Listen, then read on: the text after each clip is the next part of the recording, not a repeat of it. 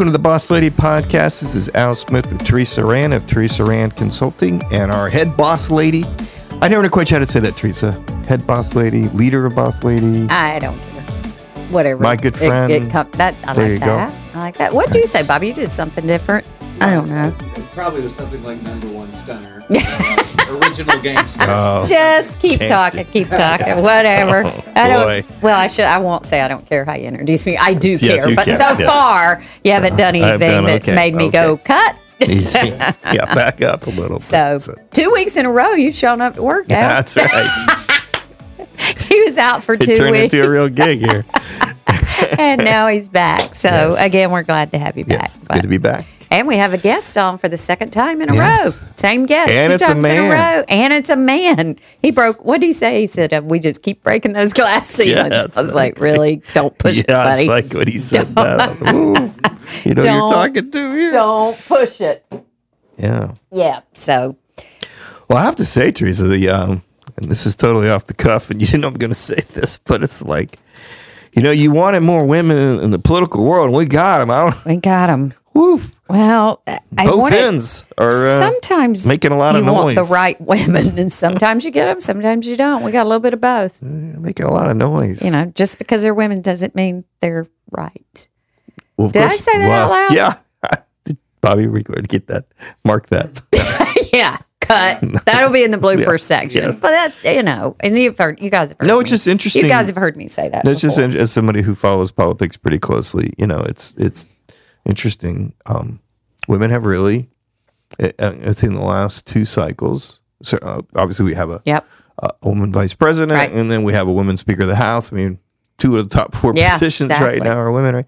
And uh, both ends, the extremes on both ends, in my opinion, Yes. have have the the mouthpiece of both ladies, extreme Yeah, totally. extremes exactly. are, are are women, and so Yeah. how does that play? And then how they how well do they play with each other, and how Yeah. does or not play with each other, or you know what I mean? How how Yeah. they get along, how they how this is processed through. It's just interesting to me. And I think what fascinates me is just that I think we are somewhat over that hurdle of it being the first, you know, I always say it's we've made it when we have to stop saying it's the first woman to do whatever. Right. You know, so just to see that and and we talk about it in race, just to see somebody that looks like me be able to do that. You know, Right. I don't want to see all black people. I don't want to see all men. I don't want to see all women. I want diversity. And I think all of us want that. But the other question I'm often asked is if there's a man and a woman running for a race, do you automatically vote for the woman? And the first time somebody asked me that, I was a little bit offended. Right. I was like, well, no. I mean, I want to research them. There are women I would not vote for. There are women I did not vote for. So it bothered me that someone would even think to ask that question, but I'm glad they did because I was able to say, no, that's, that's, I don't vote for you just because you're a Yeah, female. yeah, but I think there's a lot. I think there's a fair amount of proof out there that that is what's happening in a lot of cases. Yeah. Given that, given that, you know that that you feel the person's qualified enough and feel like their s- belief in what you believe Right. enough that you're that you're leaning towards. I don't think we've. I don't think in this community we have um, elected a man as a judge that ran against a woman, and Yeah. Yeah. it's just a fact. It was like it's, it is. you- Actually, it was one of the judges' races that somebody asked me that. Yeah. Now that you say that, yeah.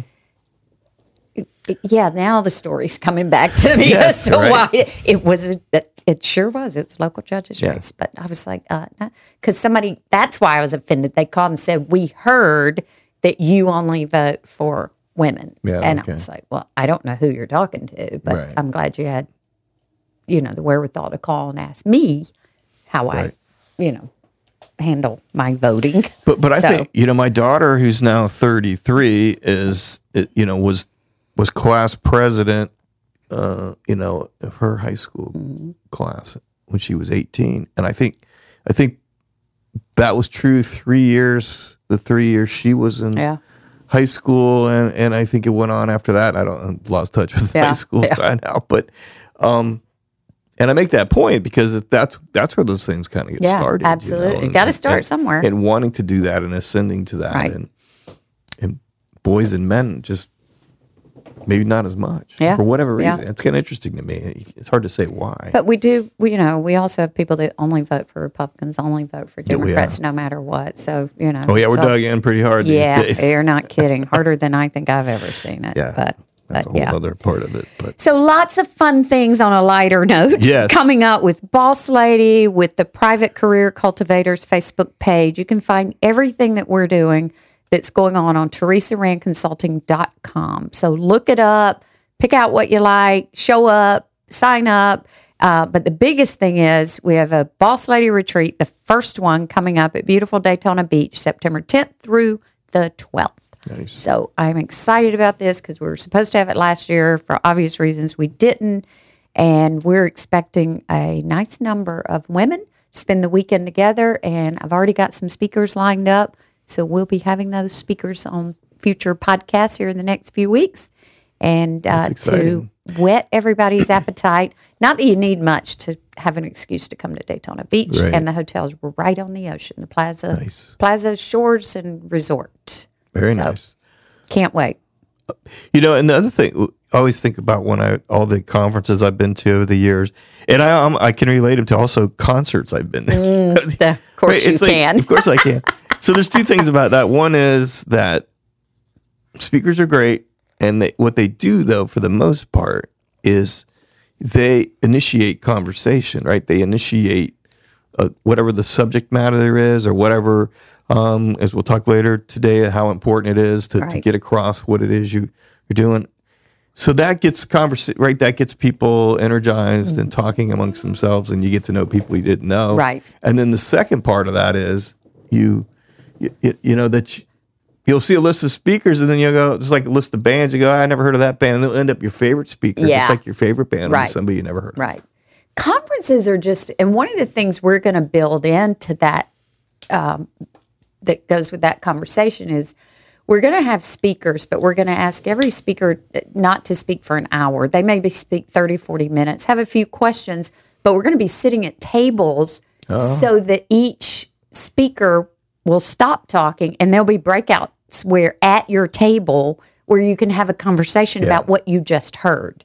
So um, I'm really looking forward to that and to the concept. And um, so join us. Yes. There's not a place to sign up yet. Just mark the calendar, September 10th through 12th.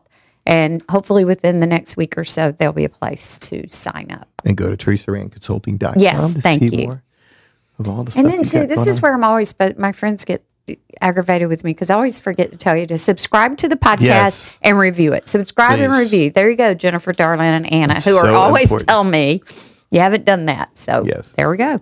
please just I did it. help us out. Yeah. Good. It only takes a second. I, I do that on the podcast. I like it. I feel better after I did it. Yeah, okay. because it's important to the people that are doing it to hear that feedback because we don't get that kind of feedback. So Exactly.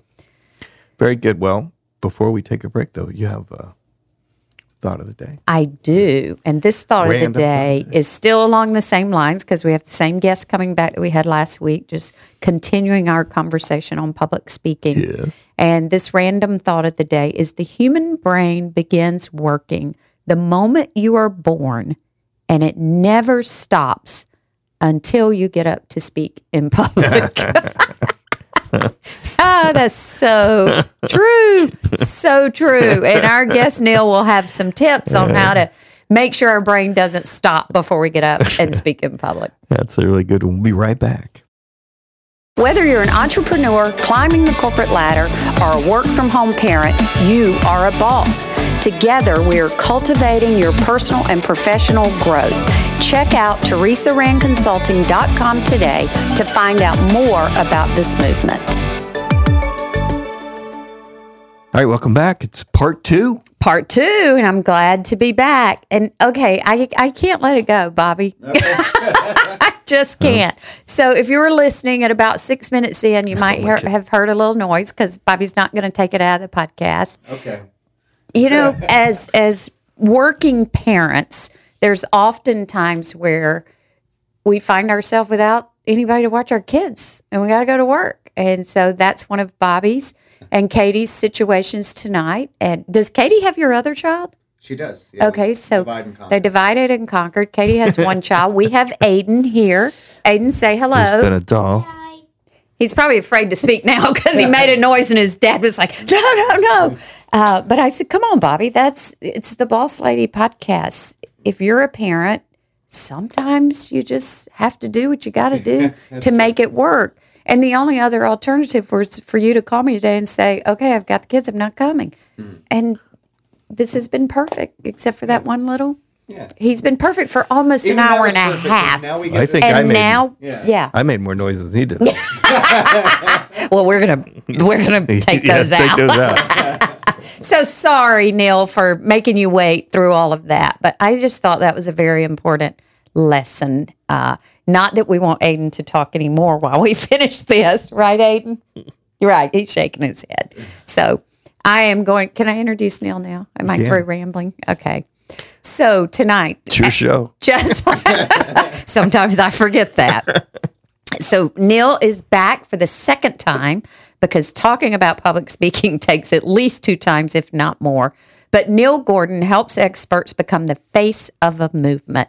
He works with executives, influencers, and thought leaders and has helped them get six figure book advances, be seen on shows like Ellen and Dr. Oz. Prior to becoming a communications expert, he worked on the editorial staff of Penguin Random House, where he worked with New York Times bestselling authors. He has been featured on Forbes, Fortune, Inc.com, and NBC Palm Springs, and is a VIP contributor for Entrepreneur. So, welcome, Neil, our communications expert. So, welcome back, Neil. Episode Thank two. you very much. Yeah, we're glad to have you back because I didn't want to stop talking from episode one, but I knew we had some things that it was a natural transition to to stop at episode one and encourage people to listen today. So I want to talk about your silver bullet strategy as it come uh, deals with speaking. So you want to tell us a little bit about that? Absolutely.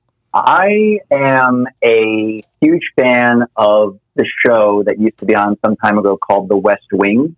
I love all of it. It's like an Aaron Sorkin show, and Right. he did The Newsroom and A Few Good Men and The Social Network, all these different movies and TV shows and stuff like that. And in the third season of The West Wing, while President Bartlet, played by Martin Sheen, is running for reelection, a campaign consultant type person, played by Ron Silver, gets really mad at Rob Lowe's character, who's a member of the president's staff, because Rob Lowe gave some problematic advertisement that the opposition didn't have but wanted and stuff. He gave the tape to them, and then it became free media and really was problem for their campaign. And Ron Silver's character says to Rob Lowe's character, You forgot a fundamental thing that all of warfare is deception. Okay? And what Ron Silver's character was doing was quoting line 18 of the first chapter of the ancient military treatise, The Art of War by Sun Tzu. Right? Sun Tzu was this Right. ancient Chinese military strategist, and Art of War is still read and quoted to this day. And it shows up in pop culture and all these things like the West Wing. And the reason why I've gone through all of that is because while Sun Tzu writes this whole book and there are all these tips and all these pieces of information throughout the book, at the heart of that one sentence is basically his secret sauce. If he had to take the entire book and distill it down to one sentence, one powerful recipe for everything else included in the book, it would be that one sentence all of warfare is deception. And so, what he has there is what we can call a silver bullet, which is taking all of your all of your life expertise, all of the things you know about your topic, right? So, Teresa, like all the work you do with your boss lady Right. community is all based on a body of expertise that you have. And so, what this exercise becomes is distilling all of it down to that one simple statement.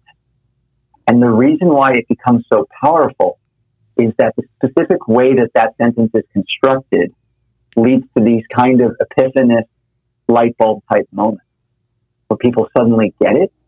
And that empowerment of suddenly getting it makes them much more trusting of the material and much more willing to learn more to go deeper. Yeah. You know, I worked with a marketing person to help come up with kind of a tagline, if you will, for Boss Lady because mm-hmm. I was mm-hmm. struggling with, you know, putting out what exactly it is and actually working with uh, a speaking coach through another program. He mm-hmm. kept talking about, you know, is it called alliteration where you have words that start with the same letter? Is that right? Right, um, right. And we came up with now when somebody asks me about Boss Lady, I'm able to say it's a group of women who come, like minded women who come together to embrace each other, empower each other, and educate each other. And mm-hmm. the first time I said that, women went, Oh, yeah. Tell me more about whichever one of those E's they were the most interested in. Mm-hmm. So it, mm-hmm. it gave me a way of saying something quick that really was what we're all about in just a short way and then people could ask questions so it, it, helped based on what they heard because that that statement empower embrace educate comes across different to different people. Um, once you say it and stop talking and then listen. Yeah. Yeah absolutely. And the the thing that you're tapping into there teresa is that different people are going to respond to different things. And combining that with what we talked about last week around adapting our message to different audiences and whatnot. What we have is an opportunity to tweak certain things in the message so that it fits more into different contexts. But if we understand the fundamental idea of what we're here to do, regardless of who we do it with, we can make that adaptation far, far easier on ourselves. We're able to say, oh, well, it's the same idea. I'm just going to word it slightly differently for this audience or that right, one or that right. one. So, can you give us an example, Neil, of how this silver bullet strategy, maybe how you used it with a, obviously not by name, but with a specific client, somewhere where you used this and it worked and they told you how it worked? One time, I was volunteering myself at a children's hospital, and it was a unique program because the the volunteers gifted books to the children while they stayed in the hospital and also went and read to them bedside, which was a good opportunity for me because I'm actually very theatrical. And so it was a great opportunity to break out a Roald Dahl book like Charlie and the Chocolate Factory and put on a ridiculously poor imitation of a British accent. Yeah, I have to just tell the listeners. Really the yeah, yeah, I, I got to tell the listeners here go l- Google Neil and look at some of his materials. So, because you are theatrical, that's what I loved about you, and probably why I signed up for one of your emails through stuff. So, that's very true. If you're listening when you get through this podcast, go go Google him and and get uh, get a YouTube and listen to it. So I'm sorry, but I wanted to throw that out there. So go ahead with your oh, story. No, no worries, no worries. I, I, I have no problem with you praising my theatricality, yeah. Teresa. I promise you that. Because other people aren't as impressed, frankly. that was the worst us, Scottish right? accent I've ever heard. okay. anyway, so so another person who had a charming accent was the founder of that program and she was my manager at the time. And I went in for my shift one day, and she was all flustered and off and anxious because she was going to be giving a 10 minute presentation on the program to a group of employees of one of the companies that sponsored the hospital. And the reason why she was dreading it is because of how people typically responded to her talk, in that they would just kind of glaze over and then at the end, they would just politely clap and she'd leave and she'd wonder why she even was asked to speak mm-hmm. because it didn't seem like it had any meaning at all. And again, she's from England, so she's, it's like I'm boring the pants off of them every time I speak. so anyway, I walk into the, I walk through the door into the reading room where all of our books were based and everything. And I noticed she was really flustered. I said, what's wrong? And she told me about the, the speaking opportunity. And I just said to her, Would you like me to help you to work out what you need to say? And she said yes. And we had a conversation about it. I sent her off and I saw her later that afternoon and asked her how it went. And she said, You could hear the pin drop from the moment she started speaking. And at the end, instead of just politely clapping, they rushed up to her with business cards Hmm. and they even invited her to apply for a grant. And the entire conversation we had earlier that morning lasted two minutes. In two minutes, we just figured out a very basic 10 minute talk, and it had that impact. And the question is how? How could such a short conversation have such a meaningful transform lead to such a meaningful mm-hmm. transformation in her speaking? And what I haven't told you yet is that she was actually a client of mine several weeks prior to that because she was going to be appearing on cable TV and just knew about my messaging work and just wanted a little bit of help figuring out what it is that she was going to say if she just had a few seconds to say something while on TV. But we never really worked on her public speaking beyond that little bit in a short TV segment. And so the reason why we were able to create basically a talk from only a two minute conversation was because prior to that day, we had worked out for Silver Bullet. We had clarity as to how to encapsulate that entire program at the hospital in a single sentence. And through that clarity, I was able to say, oh, just say this here, say this here, say that there. Does that make sense? Yeah. Yeah. And then I sent her off, Right. and that was it. Because that clarity was such an asset. So when you did, And I'm yeah. sorry. Go ahead. Go ahead. I thought. Oh, I just thought it would, be, it would be interesting for them, for, for our listeners to know that the silver bullet itself was only three words long. It was that literacy can heal. oh, wow. That's Yeah. why the entire program existed, because of a belief that literacy can heal. So you and and that really answered my question, kind of. So you develop this silver bullet, and then you wrap the rest of your talk around that, with that being more or less your your main focus or vocal point, if you will. Would that be how that works? Exactly. Yeah. What we see with a lot of speakers, Teresa, is that they do more of what we can call the show up and throw up, in that they might have five steps or seven aspects of their work or something. I've seen so many keynotes like this actually. They're 45 minutes, and so they cram their entire body of expertise, Yeah. like the whole book that they wrote, and condense that whole book down to 45 minutes. And that just becomes, when you think about that visually, it just comes like a little diagram, like a little puddle jumper type of thing. Like, first we're going to do this topic, and then this one, and this one, and then this one. And it just kind of has this even keeled tone throughout the entire presentation. Whereas with a silver bullet, you build the entire thing around it like you just asked. And even further still, you build up to it like it's a crescendo, like it's a Mm. climactic moment in a movie. And you build up and you create anticipation with your audience and you build to it and build to it and then you reveal it. And because of the powerful nature of a silver bullet in and of itself, it makes good on the promise of whatever the audience was anticipating. So it truly becomes a climactic moment of understanding. And then maybe after that, you provide some practical tips or something like that. Yeah. I like that. I got to work on my silver bullets.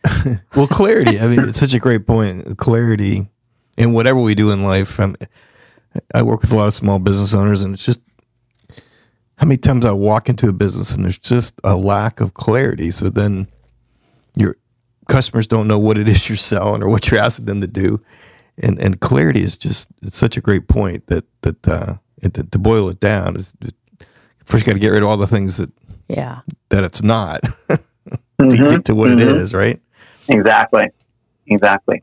Well, I was having a conversation with a friend today who has a business, and her business has all these different pieces. And so the reason that, that popped in my mind, we we're talking about, it's figuring out what's the clarity in her business. Doesn't mean they all have to be the same thing. Right. She can sell many different services, but and it what it brings to mind in this conversation, and I think you said this last time and and tonight, is it this the impact your work has.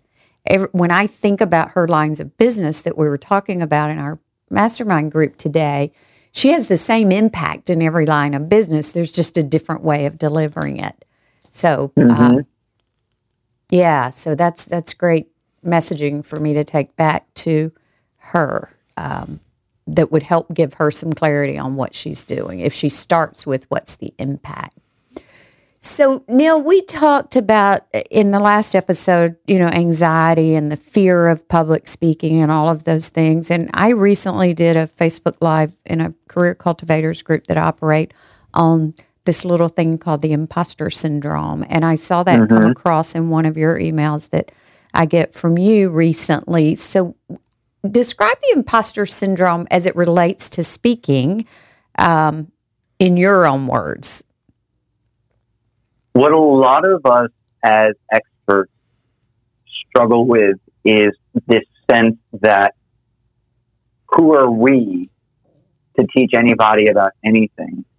Yeah. Because when you pull back the curtain, you see different things going on that don't necessarily flatter our expertise. Is like we have off moments, we have struggles, we don't know everything. And because we feel we've fallen short, we are ultimately struggling to position ourselves, especially if we're sharing the stage with really big names or really famous people or something like that. Right. Who am I to do this when so and so is doing that? And it reminds me of this old sitcom I watched in the 80s where it was based on a family and the child, one of the children in the family, was done with school, even though she was only in fourth grade and she wanted to quit school after fourth grade. And one of the parents said, What are you going to do with a fourth grade education? And she just thought for a moment. She said, "I'll teach third grade," kind of thing. And it was it was a good moment, but Yeah. it stays with me all these years later because expertise often is really just knowing enough that it takes whoever is hearing you, whoever's in your audience, whoever is listening to your content or consuming your content, it's just knowing enough to help them to get to whatever is next in their own journey. And if you are a fourth grade educated person, so to speak, and everyone around you is in third grade, then you might have some knowledge and how to get to the finish line of their third grade year. And maybe you're not necessarily the person to teach them how to get through high school, but you at the very least know enough to get them to the next thing. And again, circling back to that word impact, when we think about it in terms not of what we know, but rather what they can get out of the things we're able to teach them, then it just becomes less about our feeling like a fraud and more about, oh, this is the difference that I could make. It could just be as simple as a person having one little tip that they show up in their life differently moving forward. And that is enough to substantiate our presence in our, the role that we've played in, our, in their lives. There's a, there's a very famous old corny tip about people who are fearful of public speaking that you picture the audience in their underwear, Yeah, yeah. which is so silly. And I'm sure I'm not the only person on this call right now who believes that it's fairly useless advice. But if we did that, like a twist on that old tip, and said instead, picture what your audience's life is going to be like after they've heard your con- consumed your content and consumed your message, that will help us to overcome imposter syndrome. That will help us say they could really benefit from hearing from me because look at what their life is going to be like on the other side of doing so. Yeah, that's great advice. And I know this when I did my little thing on imposter syndrome. I, I was amazed at how many women, particularly, said, "Oh my gosh, that's me," and I didn't really know I had imposter syndrome. I just never felt really good enough to do fill in the blanks. Like, well, we just gave it a mm-hmm. name, you know, and it, it mm-hmm. was. It was one of my most watched little Facebook Live mini trainings, and I was shocked at how many people didn't know didn't know the word, but they knew they had were mm. suffering, if you will, from this. Yeah. And it and it's in related to the anything. symptoms. Speaking up at work is speaking up anywhere, quite frankly. So Neil, could Yeah. you can you give us maybe one, two, three tips that we or maybe that you use or that you give to some of your clients about things they can do to reduce their anxiety before they're taking the stage or before they're stand up, you know, I some of my women say if there's 20 of us in a group and they know we've asked everybody to stand up and, you know, give us a 1 minute elevator speech on who they are and what they do, poor number 15 hasn't heard any of the other 14 because she's freaking out about being having to talk out loud. So what Right. what tips do you give somebody in one of your 2 minute conversations like you had with the lady on dealing with that? The first tip is actually one that's not too dissimilar from what other people might offer as well. And that's just, first of all, just taking a moment slow down the breathing Yeah. and just inhale to the count of three and exhale to the count of six. And do that a few times and just be very consciously deliberate about how the breath goes in and out because it is I mean, it's a common tip because it is so effective at just re-regulating the system to let us out of that fight or flight kind of sympathetic nervous system state. And so, just a, a few simple breaths, breathing in for three or two, and then out for twice as many for a number of that's twice as large, just winds up really being helpful in getting out of that more immediate sense of danger. Right. Now that's that's something again that a lot of people might talk about, but it still is very helpful. So I wanted to give that give give voice to that idea. In terms of the content itself, I encourage everyone to think about the problem that our audience cares about solving because people are most likely to embrace the solution our message, our stuff, when it's provided within the context of a problem they Mhm. care about solving. So rather than start the elevator pitch with, I'm so and so and I'm a blank, you might say something like, often there are many, let's say in your case, Teresa, many women who struggle with imposter syndrome, where they Mhm. feel like they're not enough to have a voice at the table, something like that, right? Right. and you start with the problem that they care about solving, both because it's going to engage them more, it's going to pique their interest because they will immediately relate to what you just said, but it also helps you to take the attention off yourself. hmm It helps you to take put the attention on your audience, which will again help to lessen the anxiety that surrounds the act of speaking up. And another tip that I can offer is really just to have a couple of key examples. Not, not that you necessarily say this in your speaking, but rather you you just present this to yourself more internally and say, who are a few people who are the best examples of what happens when I'm really in the zone, in my element, and helping them? What does their life look like? What did their life look like before I helped them? What does it look like now? And just do a few little before and after exercises in your mind to remind yourself. I mean, like especially with your audience, it's like how you're a badass. And Yeah. Like just remind yourself through a few examples. Tell yourself that story a few, few different ways, and that will help you to remember that if people don't hear from you, then they're really losing out. That's actually great advice because I do have women all the time tell me what impact Boss Lady has given on given them, and the friendships they've made and the things they've learned. But when I'm getting ready to stand up and speak, I'm usually not thinking about them. so I'm going to put those three things. The breathing part I get, and that does help. A glass of wine right before I speak helps too. but I guess we won't give that tip. No, no. But anyway, so now John's that's it. podcast go episode. ahead, Al. Yeah. Go. You're very much in command when you speak. You, Yeah. you might not want to do, but you do Yeah, quite well. I, it's not my favorite thing to do. I I'm actually listening to a podcast about introverts that are speakers Yeah. right now. So, yeah. I would mm-hmm. never guess you're Yeah. nervous when you speak. Yeah. No, thank you. But yeah, you had a question? No, i in terms of of uh, you know, in terms of nonverbal communication, it's hard to do when we're on a podcast. Yeah. I can't see you, but um, I I mean, so much to that, right? There's so much to that that, that a lot of people don't pay much attention to it or give it much much credence. But uh, as we learn more and more about psychology, that's that's people are paying more attention to the nonverbal than the verbal. Yeah.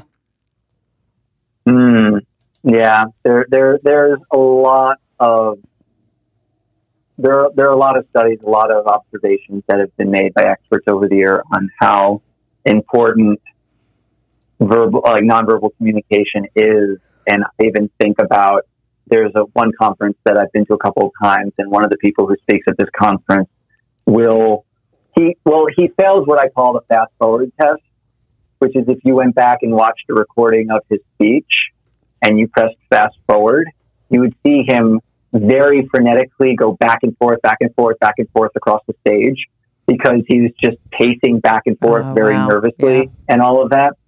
And it's it's a tough fit because what that basically reveals is a level of anxiety about being in front of people without it necessarily coming mm-hmm. out consciously. And it just winds up being an opportunity to practice some of the things that we just talked about, especially the breathing in that regard. And a nice little tip is when you start a speech, you might take a moment to a moment's pause before you start and just take a look at everyone first. Because if you're feeling those heightened, anxious emotions, but you start looking out at everyone and maybe practicing one of those slower breaths as you're looking out at them, then at the very least, you set a different tone Yeah. for everything else that follows and helps you to feel more deliberate command of the space. I've seen that done actually, and that's really it's powerful because they come up and you expect them just to all of a sudden open their mouth and they stand there for just a second, Right. and everybody's like, "Oh, wait, what are they going to say? Where's the joke? When are they going to start talking? Yeah. Where's the joke? Yeah, Do they know they're on stage? What's going on? they know they're supposed to be talking. Wake him up. Yeah, but it's pretty powerful because all of a sudden all eyes are on them, Yeah. you know, and and they've mm-hmm. collect and mm-hmm. they're probably doing that to collect themselves. So, well, Neil, this has been great. I knew that we could talk about this subject forever because all you have to do is look through a list of podcasts and and see or go online or whatever that people are always wanting to work on becoming a better uh, public speaker, whether it's being able to speak up in meetings or you know being a keynote or just speaking in public in general. Um, because I, I think we all know it's something that a lot of people are literally deathly afraid of. Um, You know, I have three children, and two of them said, "Don't ever ask me to stand up and talk in public." And then the other one is like, "Oh, I'm fine, mom. I'll you know talk about anything." So, Yeah. um, but those two that are afraid of it are absolutely just devastated to have to get up in front of people. So Yeah. it's a very real thing. And I know that's what you work with clients on. And you've been doing that for a while, as we talked about in your bio. But I really thank you for taking time with us. And I want to ask you a couple of what we call random questions. We didn't do it in the first episode because we knew we were, we were going to be talking to you again. So these are just questions that I'm going to ask, and you give me the first quick answer off the top of your head. What one piece of advice would you give your younger self? My parents screamed and yelled at each other pretty much every day hmm. from a fairly early age, straight up through high school and well into past college for me and all of that. And one day, and what they would also do is recruit me for their war, and they would always put me in the middle and yell, like, you know, Yeah. trash the other one to me and try to recruit me and, and all of that. And it felt awful the entire time, but it wasn't until I was 25 when I told them to stop. Stop recruiting me for your war. You're not allowed to do that. Mm, So my advice would be tell them to stop now when you're 10 years old and you'll spare yourself a lot of pain. that's actually great advice. It's, um, Yeah. I think we all either had families like that or no Yeah. families like that, right? Uh, Mhm. So, yeah, Mhm. good advice. Are you a book reader or music listener or both? Oh, I'm both. I'm both. I'm between books right now. I just finished one and I'm been more in a podcast listening mode right now. But in terms of music, I'm kind of obsessed right now. It's kind of almost related to my first answer to your first question. I'm kind of obsessed with late 80s pop music, which is so random, but It is random. it, it's so bizarre. I'm like, what am I doing listening to this? But I know why I'm listening because that's when my world no longer was safe. It was when the bullying started, Oh, like yeah. sixth grade and stuff. And I'm just hungry to reconnect with the sense memory associated with that time to excavate any of the old gunk that's still in my system. And so I've just found some kind of ironic piece in re-listening to the music that was popular at the time. And so that's what I'm listening to right now. Like, how much Richard Marx can you really listen to? Is really the question. well, we have two music bu- buffs here, so we all they especially I love music, not like these two guys do. And music Yeah. can take you back and heal you and make you feel things, right? well, Richard Marx take you a whole nother place. there, so. I don't even know who that is. That tell see, I, now That's I'm gonna uh, have to go find it. No, I had a bunch of big hits. Yeah. Well, I had three children in the '80s, so if it wasn't a lullaby, I wasn't okay. playing at my house. In my defense, so what Fair is enough. the what is the one trait you consider essential to your success? I would say it's my curiosity. Mm, that's a good one. I don't think we've had that one before. Yeah, before. it's really good. I like that. I I just love hearing about other people's world. And so when I get onto a sales or discovery call, it's not really a sales call. It's just a conversation where I get to find out about another Yeah. person. Yeah. And I honestly want to. And so it really winds up being essential to everything else that happens. That's great. So where can we find you, Neil? What what's one or two places we can find you if our listeners want to know more about you? The best place is really just my website Yeah. where you can go to neilcanhelp.com and right there on my homepage is the speaker quiz, which, which I talked about in the last episode. And you can interact with a bunch of different things there. And you can, of course, follow me on Facebook and all of that. Yeah. I, I have a, a Facebook page and everything like that too. But most of it comes from my website. Because opting in, as you said last week, Teresa, you started getting my emails and you stayed on the list, which Yep. means there's something there. That's right. I have not we have unsubscribed, and now I certainly You- won't unsubscribe because you know who I am. so I'm forever a fan. Beautiful, beautiful. But uh, yeah, the, the email list is really where the most value comes Yeah, from and where I'm the most absolutely. Well, Neil, thank you so much. It's always Neil. nice to connect with someone through almost an accident or, or just the perfect time. And I know I have a page full of notes here that I'm going to use for an upcoming retreat I'm having where I'm going to be doing a lot of talking. And you gave me some good advice, as I'm sure you did our listeners in episode one and two. So thank you, my friend, for being on. Really enjoyed getting to know you a little better. And thank you both for having me. I enjoyed the conversation very much as well. Yeah, and I'm going to end this show the way I end all of my shows with a saying my grandfather told us um, all the time until he passed away. And he always said, Take time to stop and smell the roses. So until we meet again, take care.